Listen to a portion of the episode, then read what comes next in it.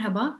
Rusya'nın Ukrayna'ya başlattığı operasyonda 49. gün. Herkes kalıcı bir ateşkes bekliyor ancak henüz mümkün olmadı. Rusya Devlet Başkanı Putin ile Avusturya e, Başbakanı Karl Nehammer Moskova'da görüştü. Nehammer Rus ordusunun Ukrayna'da, e, Ukrayna'nın doğusunda büyük bir hazırlık içerisinde olduğunu söyledi. Bize de gelen bir mesaj var Nehammer'dan. E, Putin'in Rusya ile Ukrayna arasında İstanbul'da başlatılan ve ara verilen görüşmelerin sürdürülmesinden yana olduğunu söyledi. Detayları konuşacağız. Doçent Doktor Hakan Güneş bizlerle birlikte. Hakan Hocam merhaba, hoş geldiniz. Merhabalar, selamlar. Merhaba hocam. Hakan hocam şimdi e, Rusya ve Ukrayna heyetleri 29 Mart'ta İstanbul'da buluşmuştu. E, Türkiye'nin de aralarında bulunduğu 8 ülke garantör e, olsun teklifi vardı Ukrayna'dan gelen. Şimdi anlamlı bir ilerleme oldu denildi, öneriler Putin'e iletilecek denildi.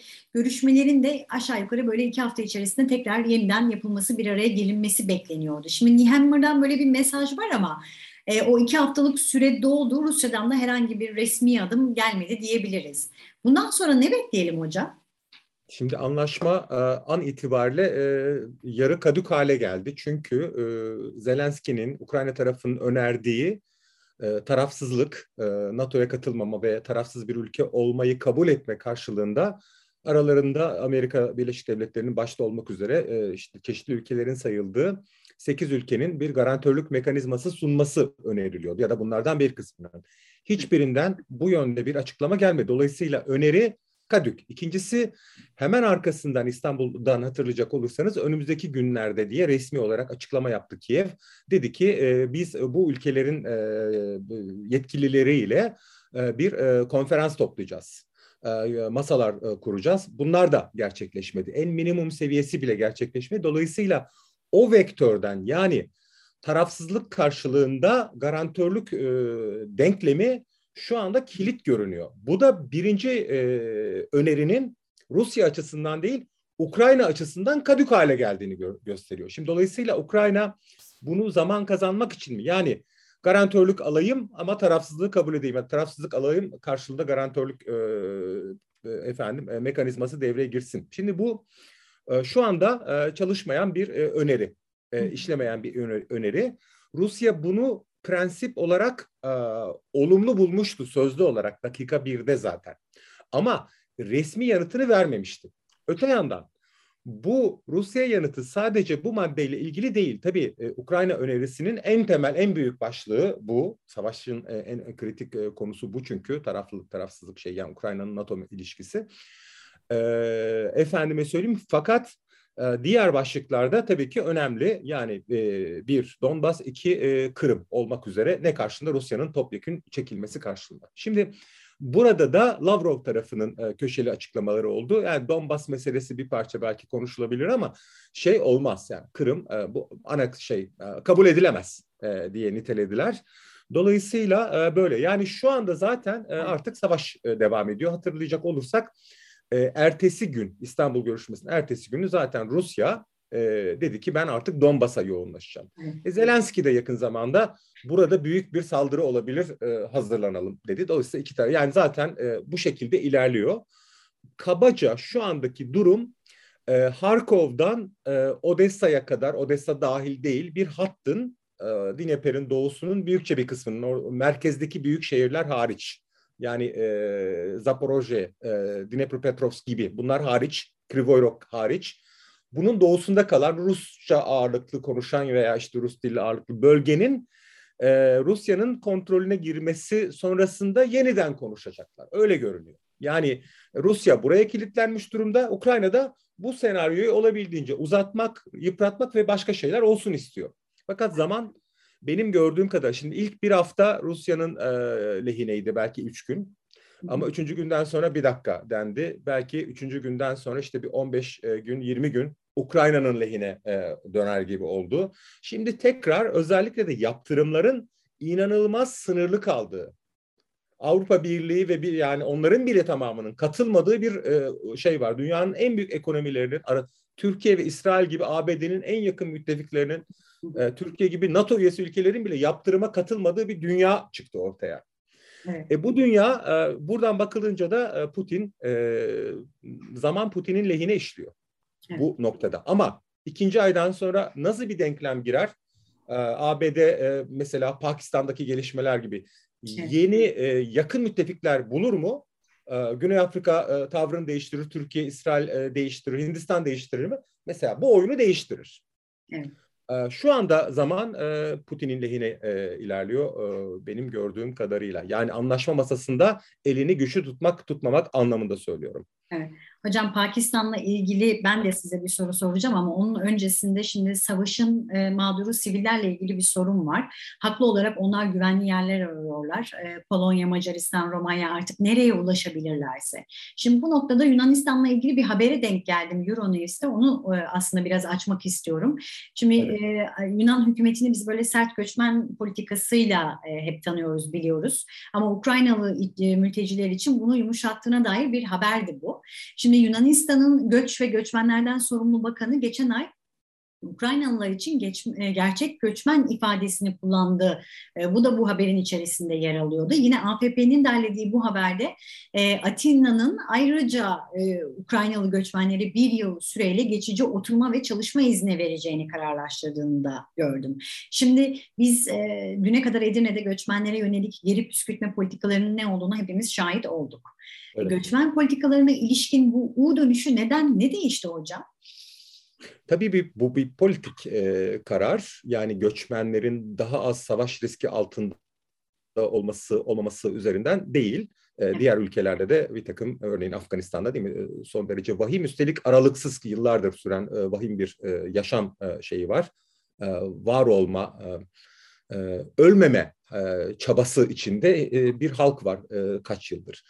Ee, buradan hareket edilen bir durum değil. Ee, üstelik de göçmenlerin önemli bir kısmının e, savaşın olduğu bölgeden değil, olmayan bölgelerden olduğu da e, birçok ülkede artık ortaya çıktı. Bu işin bir şey kısmı tabii ne diyelim e, detayı. Ama yani Yunanistan'ın bu kararı sonuç olarak tabii ki politik Avrupa Birliği ülkelerinin Ukrayna'ya moral efendime söyleyeyim ve politik desteğinin bir yansıması. Yoksa Ukrayna'daki göçmenlere de bir yıl sonra nasıl yaklaşacaklarını bilmiyoruz şimdilik. Bu bir efendim sıcak mesaj düzeyinde görünüyor. Ama bir şeyin altını çizmek istiyorum Didem Hanım açtınız tabii. bu konu madem. Tabii hocam. Bu göç meselesi öyle artık meselelerden bir tanesi değil. Hepimiz farkındayız. Ben altını çizeyim. Göç meselesi hükümet indirir, hükümet kaldırır. Görüyoruz. Yani o kadar hani mesela Macaristan'da göç belirlemedi tamam. Ama mesela Fransa'da e, göç ve göçmen uzun eğilimli. İşte e, şeyde e, Amerika'da yani o kadar kritik ki bu göç politikası bir hükümetin göçmenler konusunda ne söylediği. Hatta öyle bir söylem ki bu bazen gerçek göçmeni olmasa bile mesela 2000 göçmen vardı bir sene öncesine kadar. 2000 göçmenli ülkede yüzde 10-12 alıyor göçmenleri def edelim partisi falan. Yani e, adı bu değil tabii de şey bu aşırı yani sağ popülist Le Pen'in e, e, Çekya e, versiyonu. Örneğin yani bu kadar büyük kritik bir konu Almanya'da AFD yükseltiyor. Bunları hatırlayalım. Dolayısıyla bu konu e, da ben e, radikal bir değişiklik değil yani olumlu bir değişiklik. Madem Ukrayna'dan sonra artık daha açık bir politika izler mi e, Avrupa ve Yunanistan? Hayır. Tam tersine göçmenler ve göçmenlik konusunda daha sert politikaların kapıda olduğu çok açık Avrupa açısından. Evet. Peki hocam buradan söz Avrupa'dan açılmışken Fransa'ya bir uzanalım. Çünkü Fransa'da da yarış başladı. İlk turda iki sırayı kazanan Emmanuel Macron ve Marine Le Pen 24 Nisan'da düzenlenecek ikinci turda Cumhurbaşkanı seçilmek için kozlarını paylaşacaklar. Sandıktan ne çıkar hocam? Şimdi e, bu, bu, bu dünyanın e, en bilinmeyen sorularından bir tanesi. Yani kabaca Macron'un işte e, iki puan önde olduğu falan gör 49-51, e, 48-52 falan yani bu bantta bir şey bekleniyor. E, ve Avrupa'daki e, anket şirketleri de çok fazla oynamıyorlar Türkiye'de olduğu gibi bu rakamlarla. Yani muhtemel.